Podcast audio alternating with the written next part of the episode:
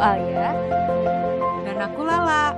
What's up sisters? Semoga kalian bahagia dan baik-baik aja ya.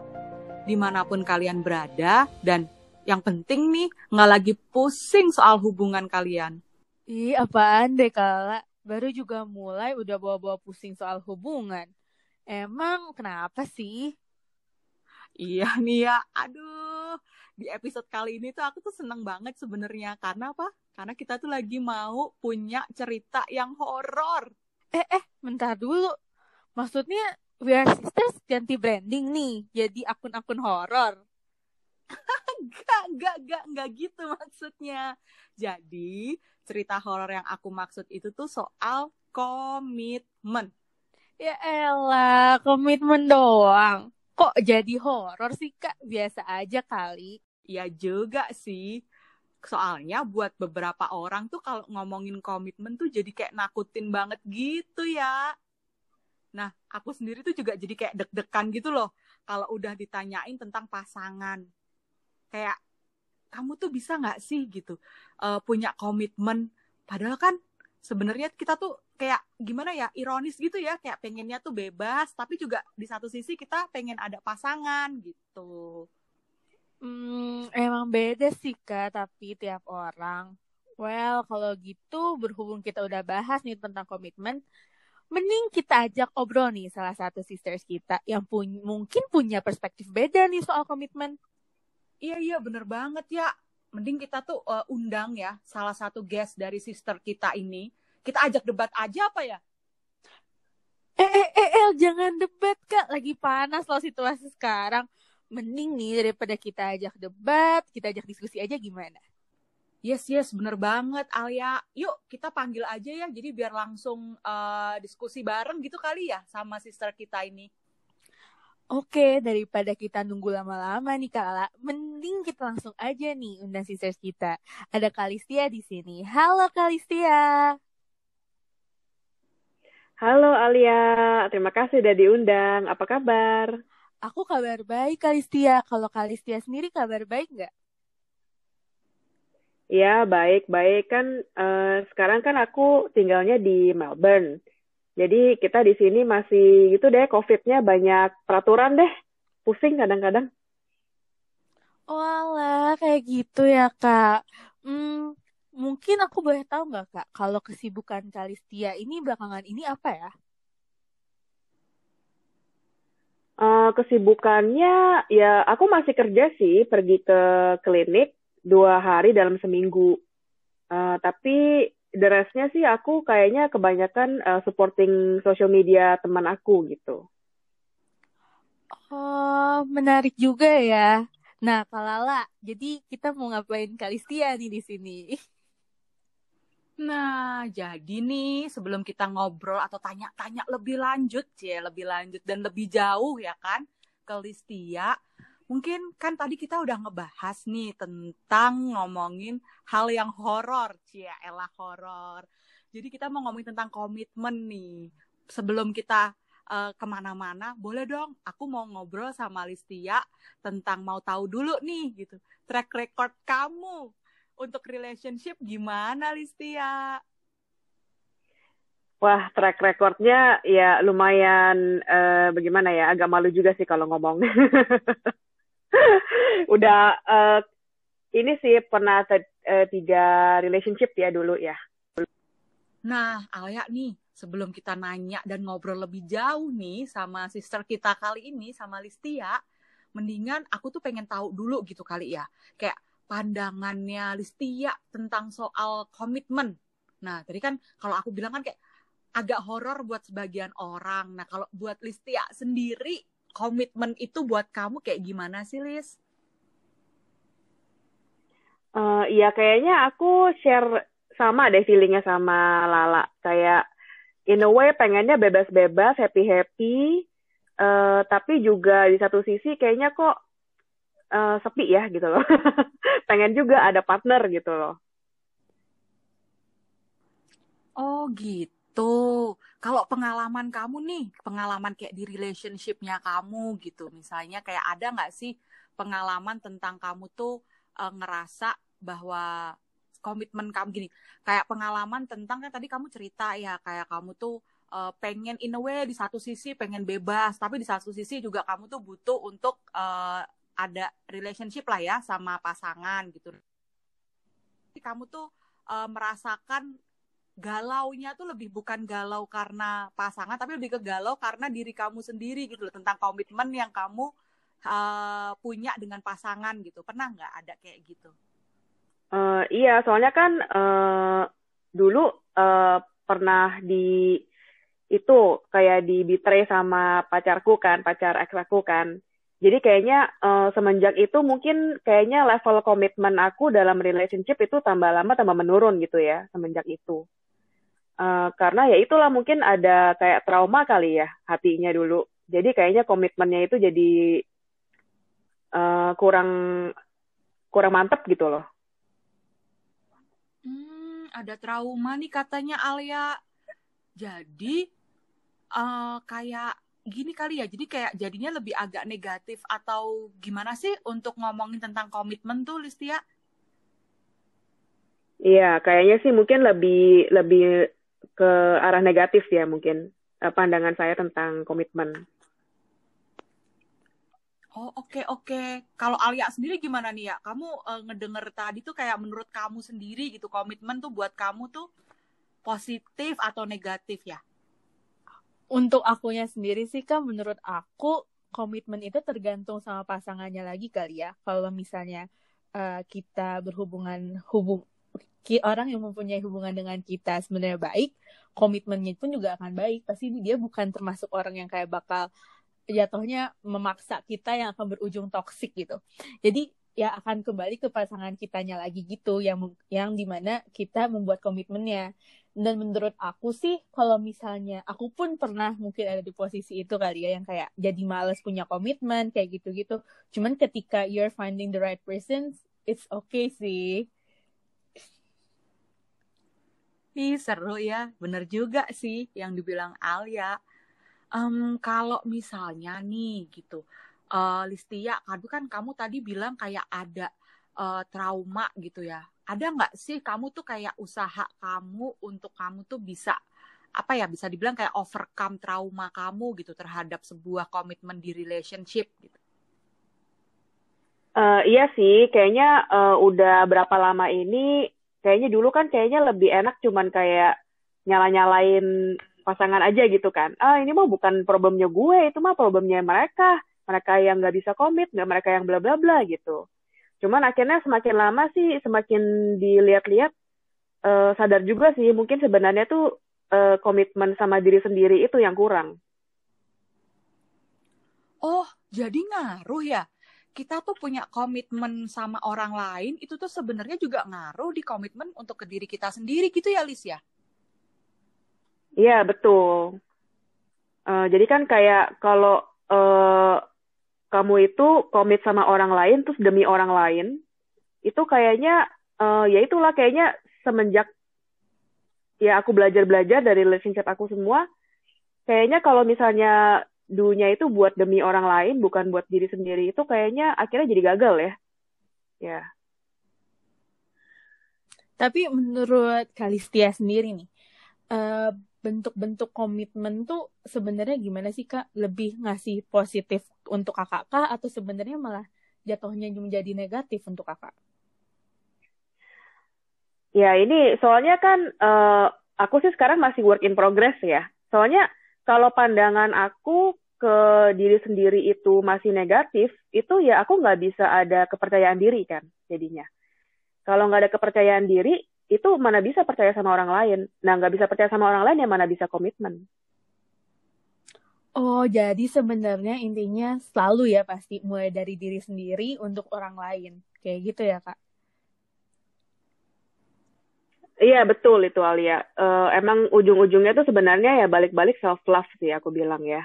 Kalau misalnya kamu itu uh, diri sendiri belum penuh sama self-love sendiri, itu uh, susah deh uh, buat trusting yourself to choose the right person to be committed to gitu loh. Oh, oke okay, oke. Okay. Kebayang sih aku maksudnya. Nah, tadi kamu uh, kan udah kayak sedikit cerita tentang di awal tuh kayak punya trauma karena di betray ya tadi kayak yeah. nah boleh nggak Lis kayak ceritain gimana sih gitu perasaan kamu ketika kamu itu uh, di betray gitu kayak kamu tuh diselingkuhin atau kamu tuh dikecewakan gitu. Terus abis itu uh, kayak dikasih tahu gitu loh uh, apa ceritanya. Abis itu sampai kamu di titik sekarang yang akhirnya kamu tuh understand bahwa uh, self love itu important gitu ternyata. Iya, dulu itu kan aku uh, uh, pertama kali pacaran itu sama orang satu orang Jepang.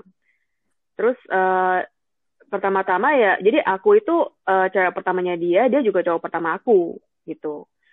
Uh, pertama-tama ya happy happy aja lah, semuanya juga kayak gitu kan, relationship pertama-tama happy.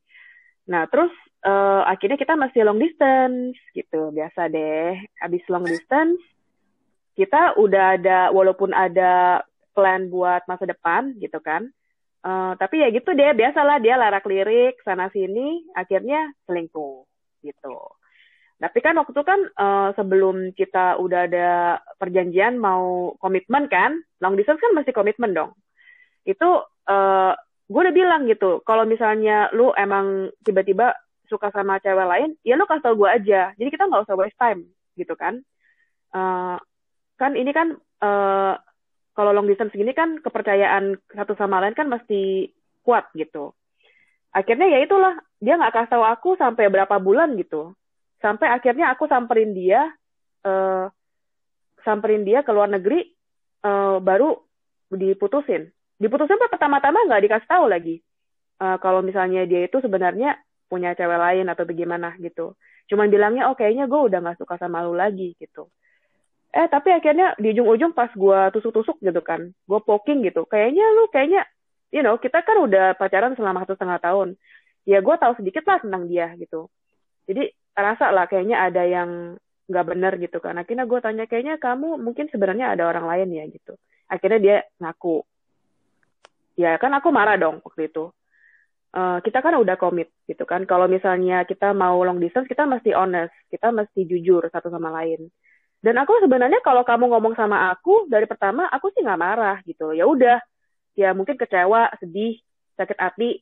Tapi kan sedaknya gue nggak dibohongin gitu loh tapi kan karena akhirnya dibohongin itu yang sakitnya tuh lebih double double double gitu kan. Uh, kayaknya ya abis itu uh, susah gitu loh. Kayaknya uh, untuk percaya lagi sama orang lain. Karena gue sendiri juga jadi nggak percaya sama diri sendiri. Apakah uh, gue ini soalnya pas waktu sama dia itu gue bener-bener percayanya 150% gitu kan. Pokoknya aku ngerasa uh, kalau ada apa-apa pasti dia ngomong deh gitu kan eh akhirnya ketahuannya nggak ngomong. Jadi gue kayak apakah ini gue punya uh, apa uh, point of view-nya gue ini apa salah ya? Kayaknya gue malah menyalahkan diri sendiri akhirnya. Ah oh, bego sih lu gitu kan dalam hati. Bego lu di ini aja nggak sadar. Percayaan aja bla bla bla bla gitu kan. Jadi makanya akhirnya itu uh, selanjut selanjutnya uh, relationshipnya itu jadi kayak selalu me menanyakan diri sendiri apakah ini benar apakah itu apa? Kepercayaannya ke orang lain itu ke ke partnernya itu walaupun udah tahu itu tuh orang lain gitu kan. Ini juga orangnya lebih baik bla bla bla. Tapi kayaknya karena kepercayaan ke diri sendirinya itu udah retak gitu loh. Jadi walaupun orang sebagus apa pun yang datang, uh, karena gue tuh nggak percaya sama diri sendiri, apakah aku ini pilih orang yang benar, itu jadi susah buat komitnya gitu.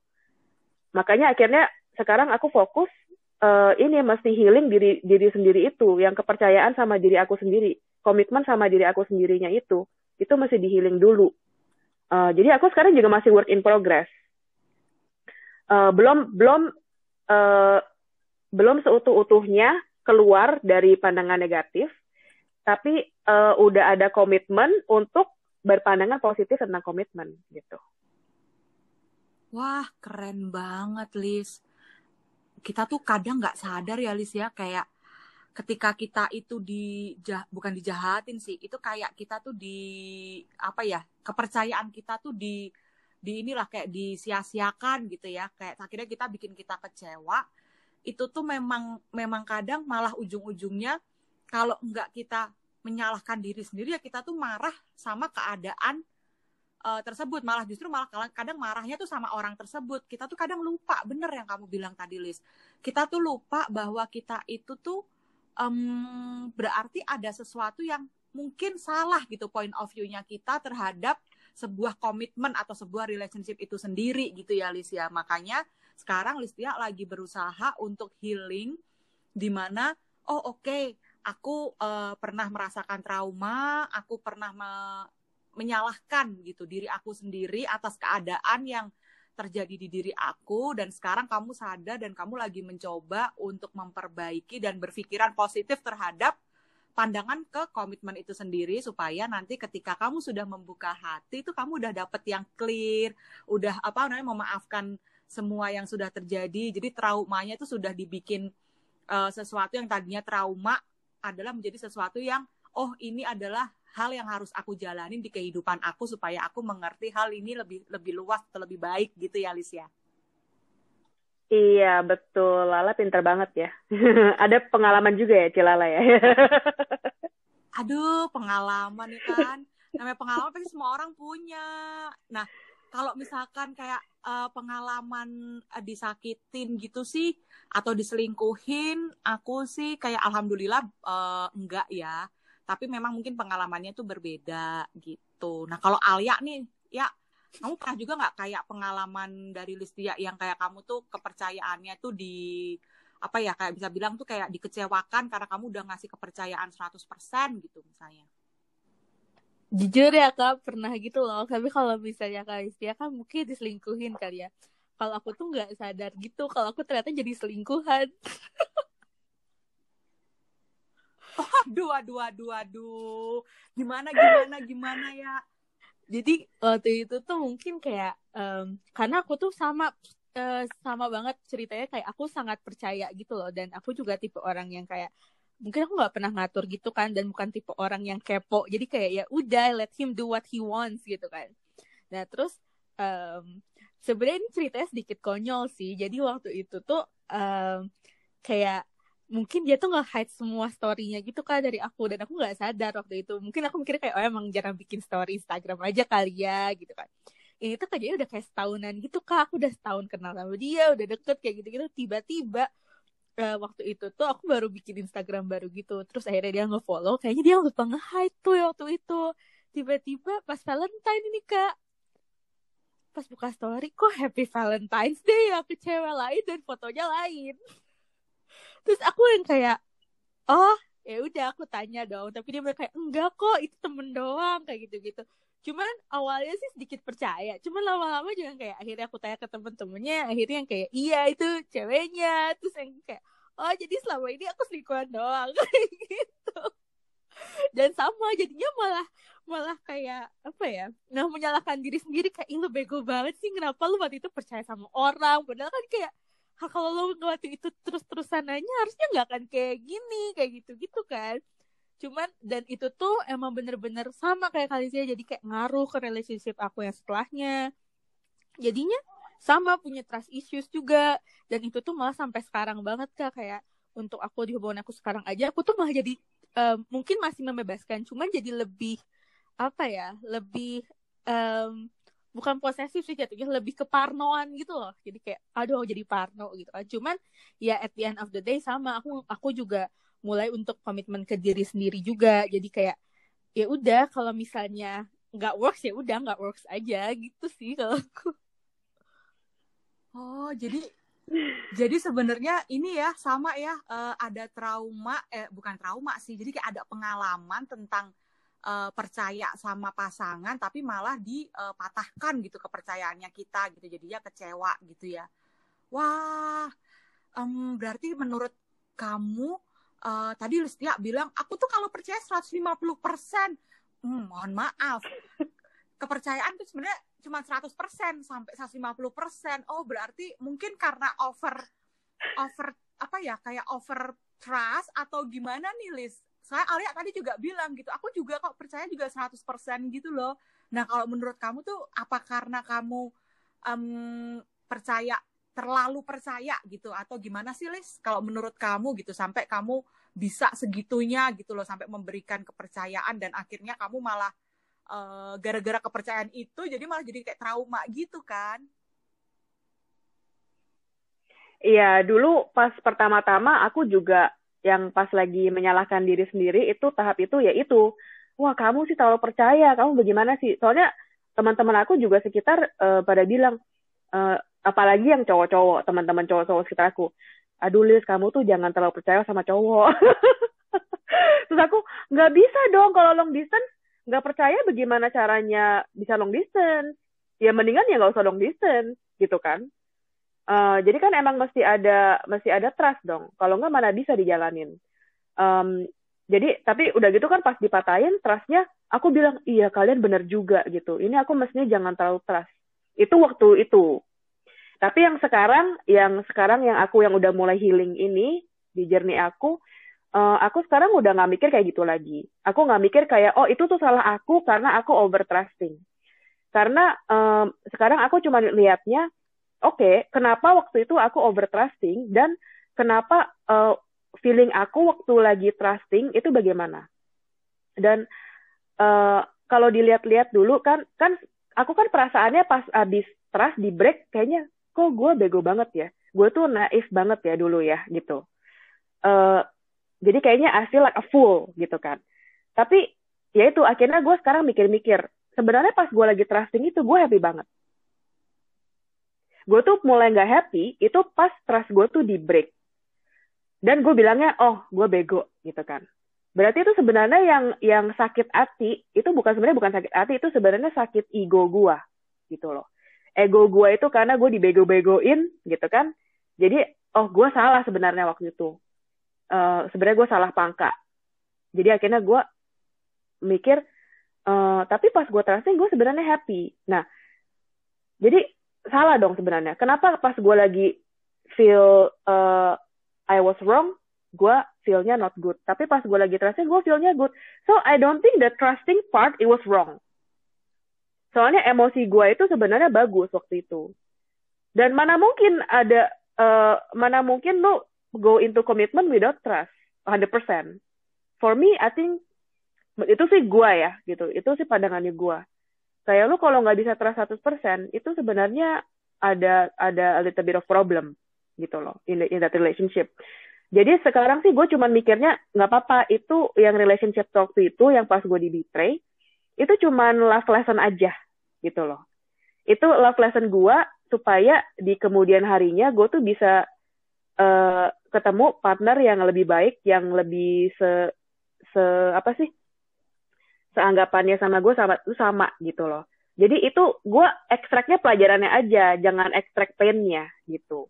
Wah indah ya. Sebenarnya kalau kita akhirnya bisa sadar gitu bahwa oh ya itu adalah pengalaman hidup yang harus aku lalui. Itu kayak indah banget.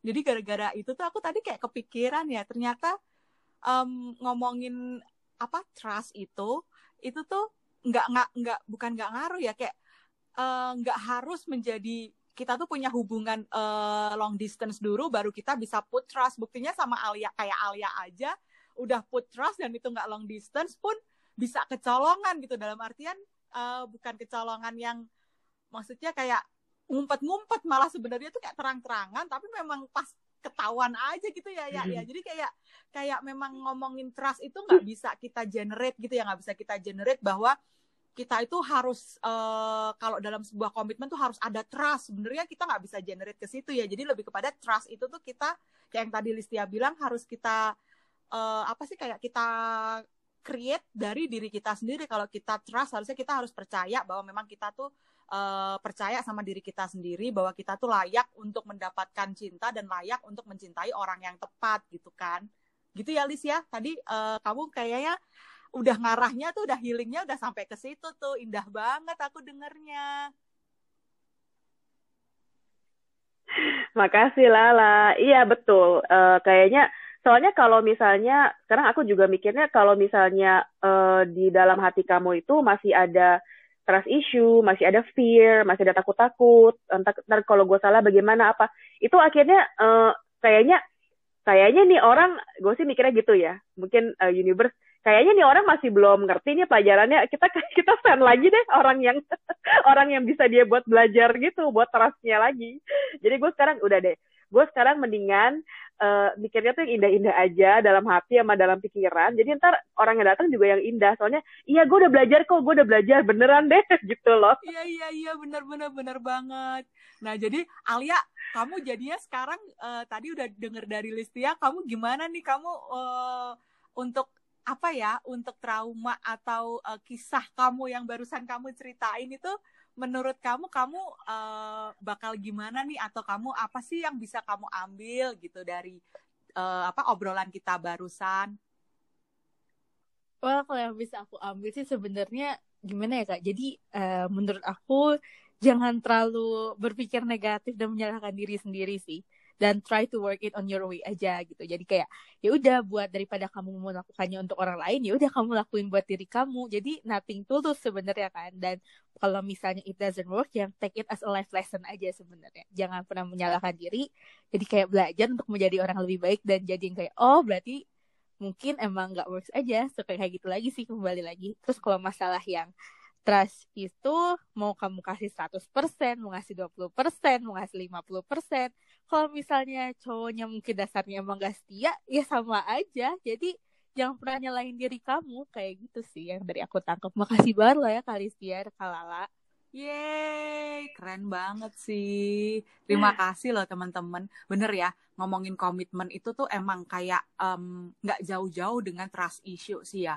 Kalau aku tadi kan aku sempat ngomong tuh sama Listia, uh, aku tuh kalau di aku tuh aku tuh nggak pernah kayak ada pengalaman di apa namanya kayak di betrayal gitu ada betrayal gitu tuh aku enggak. Cuman justru malah aku tuh takut uh, berkomitmen sebelumnya ya. Kayak aku tuh dulu pernah takut berkomitmen karena ya itu tadi aku ngerasa kayak aku tuh nggak yakin sama diri aku gitu. Bener banget sih yang dibilang kayak aku tuh nggak yakin sama diri aku.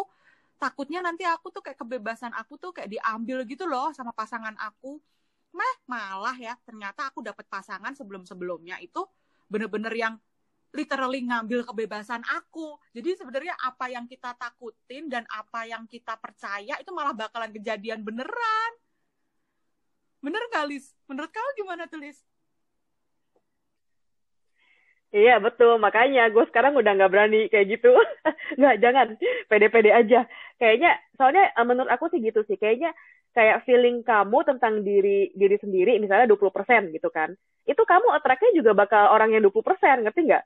Orang yang punya feeling 20% ke diri dia sendiri juga. Jadi kalau kamu punya 40%, ya udah yang attract juga itu partner 40%.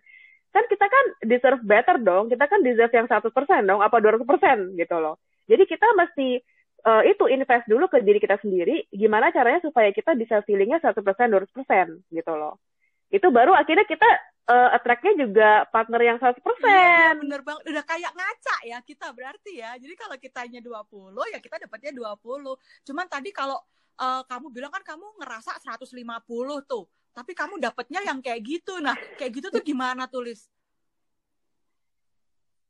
Ya berarti mungkin sebenarnya aku waktu itu bukan 150 kali. Nah, cuman waktu itu kerasanya aja gitu kan. Tapi kenapa kok akhirnya dapatnya begitu? Ya tapi ya uh, sekarang sih ya itu itu cuma lesson aja gitu loh. Itu kan juga first relationship aku kan. Masih muda gitu kan. Sebenarnya sih belum ready lah gitu. Jadi uh, banyak pandangan-pandangan yang mesti harus dipelajarin gitu oh, sih. Oh, jadi 150% itu sebenarnya itu menurut kamu. Padahal bisa jadi ketika kamu lagi percaya sama pasangan kamu itu tuh kamu cuma 50 persennya malah nggak ada 100 ya gitu ya jadi cuma 50 persen makanya kamu juga akhirnya dapat orang yang uh, selingkuhin kamu gitu yang di mana dia juga nggak percaya sama kamu seperti kamu tidak percaya sama diri kamu sendiri gitu ya Lis ya Iya sih, sekarang sih aku uh, pandangannya kayak gitu. Soalnya kalau aku sekarang cuma pandangannya kayak, oh ya udah pokoknya dia yang jelek, gue yang bagus. Itu terus gimana? Kayak gue eh, nggak uh, bisa maju gitu loh. Kayak kan sekarang kan kita kan kalau misalnya udah dapet pengalaman yang buruk kita kan mau maju dong mau maju ke depan gitu kan di dalam hidup kan. Um, yang da yang di dalam kita punya kontrol itu apa gitu loh. Yang di dalam kontrol itu ya kita bagaimana cara pandangan pandangan hidup gitu kan uh, sama perasaan kita sendiri gitu jadi sih uh, aku bilang ya mungkin sebenarnya aku waktu itu juga 150 walaupun aku 150 persen beneran 150 itu sebenarnya 150 ke siapa? Itu bukan ke diri aku 150-nya itu gitu loh. Aku tuh cuman mungkin aku aku, aku kasih 150 ke dia karena aku mengharapkan dia kasih 150 ke aku. Tapi aku kasih diri sendiri aja nggak kasih 150 hmm, ngerti ngerti ngerti. Karena kita akhirnya punya ekspektasi lebih gitu ya ke orang tersebut pokoknya aku udah ngasih kamu sekian ya kamu harus ngasih aku sekian lah gitu kali ya kamu waktu itu ya jadinya bukan dari diri kamu yang 150 tapi kamu malah kayak ngasih uh, apa ekspektasi keluar gitu ya Lis maksudnya ya Iya, jadi kayaknya lebih investnya itu kayaknya uh, ekspektasinya kayak eksternal gitu kan. Ya itu kayaknya sih uh, bener-bener banyak sih belajar dari itu ya. Uh, selalu mikirnya eksternal yang salah, eksternal yang yang yang nggak memenuhi kebutuhan aku gitu loh. Lah, aku memenuhi kebutuhan diri sendiri aja nggak bisa. Kok aku mau expect orang memenuhi kebutuhan aku? Iya gitu. benar benar benar itulah ya makanya kita kita tuh di We Are Sisters tuh ngomongin self love tuh kayak wah kayak nggak nggak abis-abis gitu kayaknya banyak banget gitu yang kita diingetin wah thank you banget loh Liz gara-gara obrolan kita hari ini tuh kayak aku juga ngerasa um, yang tadi aku tuh juga tadi uh, ngomong kan aku ada ada uh, trau bukan trauma sih kayak aku ada uh, apa namanya jernih sendirilah untuk ngomongin komitmen dan trust di sini gitu. Dan aku juga lagi berproses juga untuk memperbaiki diri dengan mencintai diri sendiri lebih gitu. Sama mungkin aku mau ini kali ya aku tuh mau kayak tahu gitu uh, sama Alia sama Alistia nanti mungkin aku juga akan share deh. Boleh dong gitu share ke teman-teman yang ada di sana menurut kalian masing-masing. Gimana sih uh, buat teman-teman yang masih kayak wondering tentang komitmen di dalam sebuah hubungan kalau menurut Listia, Alia dan Lala malam ini kalau boleh uh, sharing ke teman-teman ada nggak sih pesan yang mau disampaikan supaya mungkin bisa membantu atau menginspirasi teman-teman untuk menguatkan bareng? Coba dari Alia dulu kali ya. Kalau Alia gimana Alia? Well, kalau dari apa yang aku pelajarin malam ini sama mungkin dari experience-experience aku sebelumnya ya, bahwa kalau misalnya sebenarnya komitmen ke orang lain itu lebih gampang daripada kita komit ke diri kita sendiri. Tapi kalau misalnya kita komit ke orang lain, berarti kita ekspektasinya ke orang lain dong, bukan ke diri kita.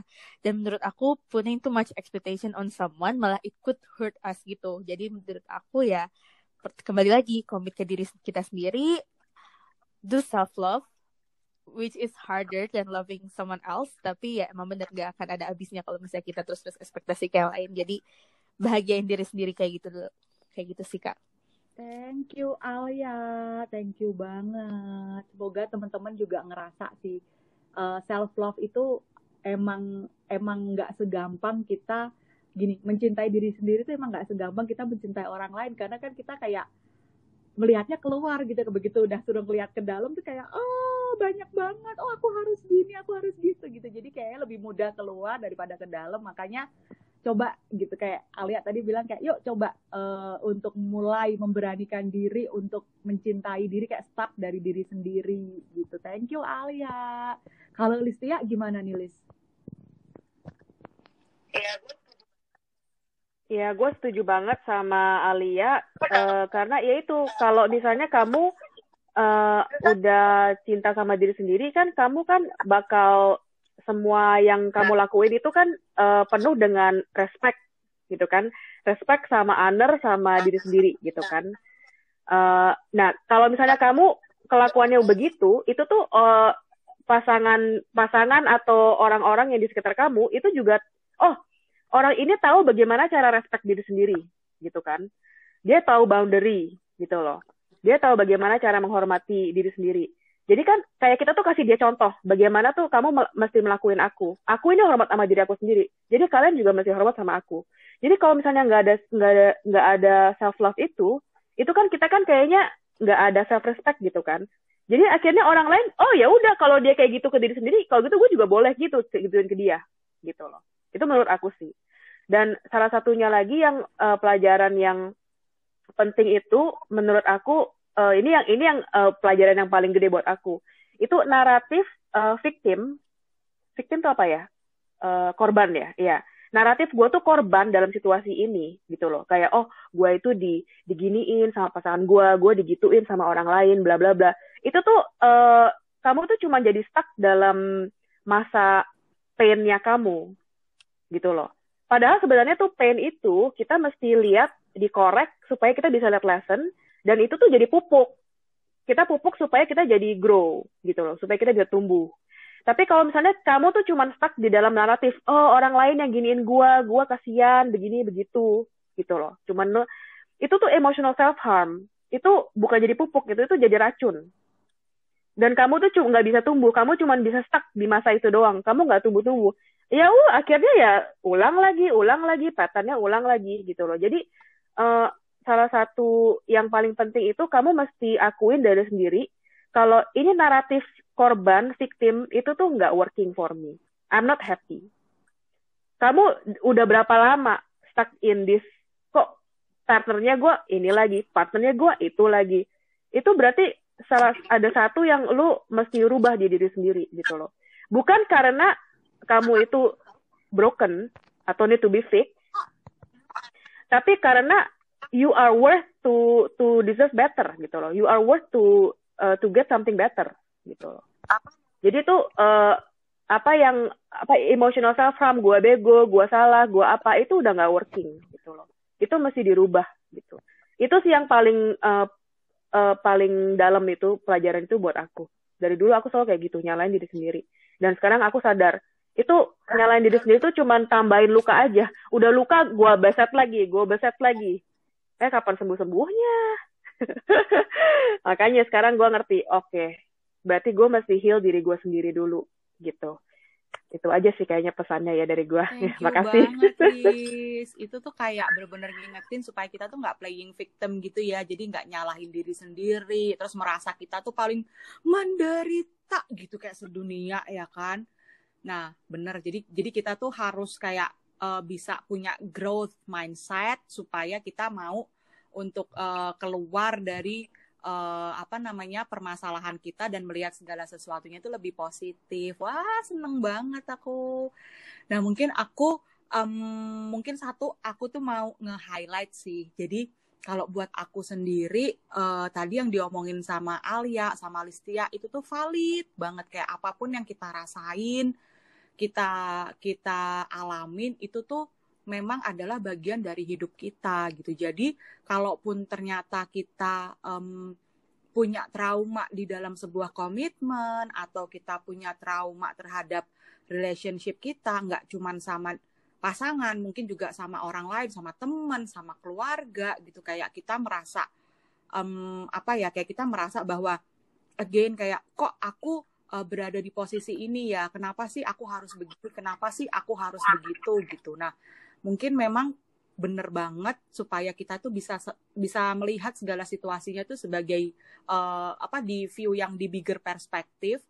Karena again kita nggak mungkin belajar kalau kita nggak tahu bahwa kita itu uh, di posisi yang nggak enak. Kita nggak akan mungkin bisa tahu bahwa ada posisi enak bahwa ada uh, hal yang indah di luar sana kalau kita tidak bisa menghargai perasaan atau posisi yang tidak enak gitu kan sama kayak kalau nggak kotor ya nggak belajar jadi memang kita harus ngerasain itu dan kita harus appreciate dan kita harus uh, apa ya kayak kita tuh harus bisa bangkit untuk kita menghargai dan kita terus moving forward untuk kita menjadi the best version of ourselves gitu. Itu kalau dari aku sih. Jadi ngomongin komitmen, ngomongin relationship, uh, kita semua pasti punya cerita masing-masing. Kita juga pasti punya trauma masing-masing, but one thing for sure, kita bisa bertumbuh kok bersama, kita bisa memperbaiki diri kok menjadi yang lebih baik dengan belajar dari pengalaman yang sudah kita uh, hadapin dengan lebih menjadi lebih membuka diri dan punya uh, mindset yang lebih positif gitu. Kurang lebih gitu sih teman-teman. Keren banget ngobrolnya hari ini. Semoga teman-teman yang ngedengerin itu kayak bisa uh, lebih ini ya, lebih terbuka dan yang masih kayak bingung kayak wondering soal komitmen dalam hubungan itu tuh bisa lebih kayak oh oke okay, berarti ini semua adalah proses. Oke, okay, aku keep moving forward gitu. Nah, walaupun mungkin nih uh, teman-teman yang mendengarkan mungkin punya perspektif berbeda ya tentang komitmen dari kita bertiga. Cuman gak apa-apa, tapi selalu ingat limit kamu dan limit partner kamu ya supaya untuk nggak menyakitin satu sama lain. Terima kasih Alia, terima kasih Listia buat ngobrol-ngobrolnya malam ini. Terima kasih juga Kak Lala dan terima kasih juga ya nih Kak Listia udah hadir di podcast kita malam ini. Mungkin segitu dulu kali ya episode dari We Are Sister Podcast. Terima kasih Clara sama Alia udah diundang ya. Aku juga happy sharing-sharing. Moga-moga orang bisa uh, sedikit belajar deh dari apa yang aku sharing. Yeay, ya, terima kasih. Banyak dong, nggak cuma sedikit pastinya. Oke, kita tutup aja kali ya podcast kita malam ini. Dan jangan lupa nih para sisters untuk dengerin selalu podcast kita di episode-episode selanjutnya